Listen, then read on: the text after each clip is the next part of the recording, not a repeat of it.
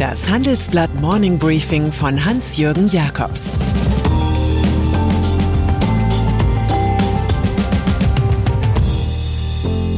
Guten Morgen allerseits. Heute ist Montag, der 30. August, und das sind heute unsere Themen. Wenn RTL den Kanzler sucht. Das Lkw-Laster der Merkel-Regierung. Hurricane Ida trifft die USA. Bundestagswahl.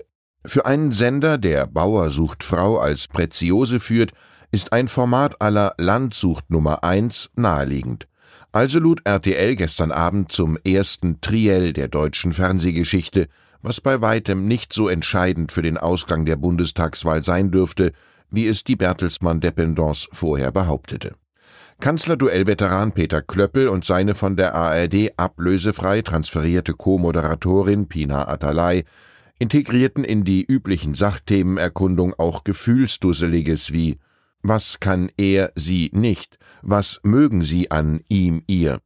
Zudem gab es einfache Ja-Nein-Fragen sowie Versuche, als Anwälte des kleinen Mannes aufzutreten. Das war immerhin ergiebiger als ein US-Präsidentenfernsehduell, andererseits natürlich weniger spannungs- und temporeich als das andere Wer wird Format im Programm, die Millionärssuche von Günter Jauch.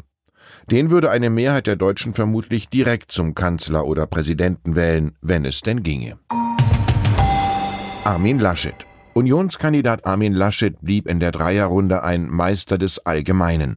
Er changierte zwischen Merkel-Kritik, Aufmunterung und wiederentdeckter rote Sockenkampagne wobei er die SPD aufforderte, eine Koalition mit den Linken definitiv auszuschließen. Ich mache es nicht, das seien drei, äh, vier Worte. Warum CSU-Chef Markus Söder hier bei Laschet den stärksten Auftritt sah, wird das Geheimnis seines Twitter-Teams bleiben. Der Kandidat aus Aachen pries im Übrigen in einem verrutschten Schlussstatement ein Team CDU, ganz so, als gäbe es Söder und die Seinen gar nicht.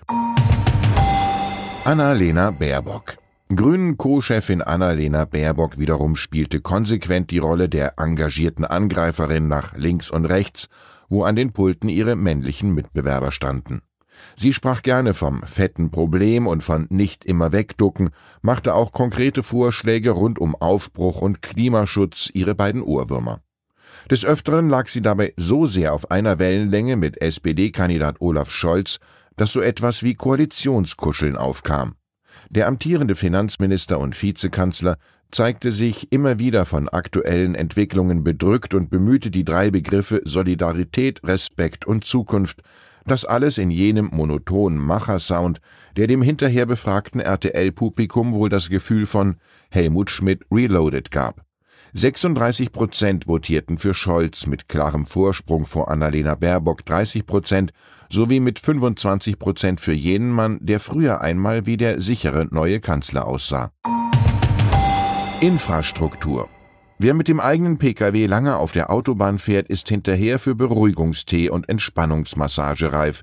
Nichts ist zu sehen von jener leistungsfähigen Verkehrsinfrastruktur, die Union und SPD im Koalitionsvertrag 2013 vereinbart hatten. Tatsächlich machte die Große Koalition in den acht Jahren danach den Weg frei für ungebremste Lkw-Transporte und hinterlässt eine Republik im Dauerstau, wie es in unserer Titelgeschichte heißt. Schiene und Binnenschifffahrt verlieren auch 2021 weiter an Frachtvolumen. Lastkraftwagen hingegen befördern drei Prozent mehr als im Vorjahresvergleich, bis zu 100 Milliarden Euro jährlich hatten die Verkehrsstillstände schon vor Corona das Land gekostet. In der Brummi-Republik steigt diese Summe weiter an. Bus und Bahn. Von Verkehrsproblemen handelt auch unser großes Interview in der Sektion Familienunternehmen.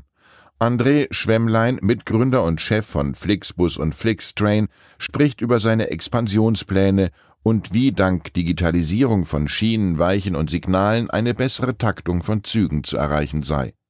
Im Einzelnen sagt der 39-jährige studierte Wirtschaftsingenieur zum Beispiel über eine einheitliche Buchungs-App, der DB-Navigator wird als Plattform angesehen, die die allumfassende Schienenauskunft gibt.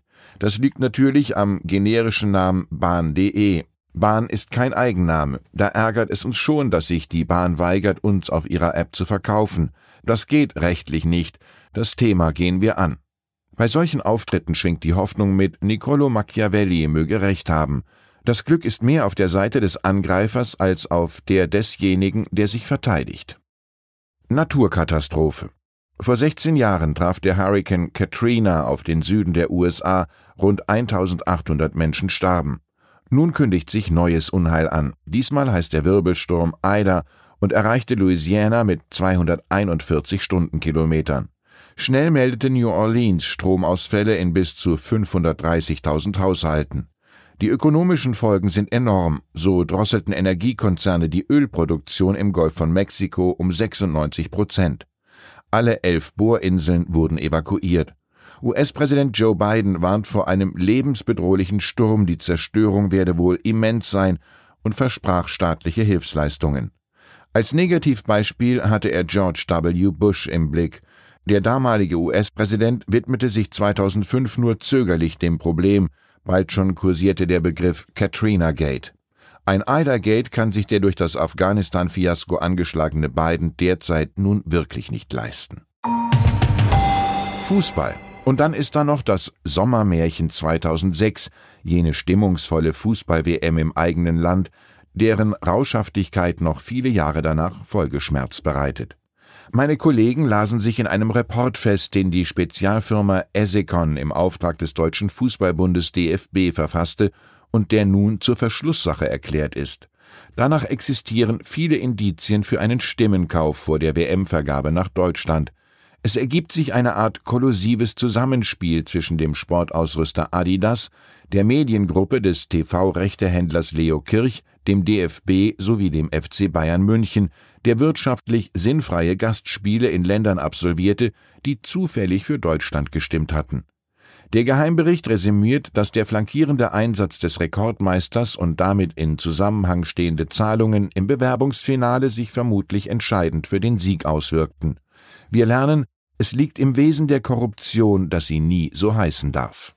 Ich wünsche Ihnen einen natürlich effektiven Start in die Woche. Dezent muss er gar nicht sein. Es grüßt Sie herzlich Ihr Hans-Jürgen Jakobs. Das war das Handelsblatt Morning Briefing von Hans-Jürgen Jakobs, gesprochen von Peter Hofmann.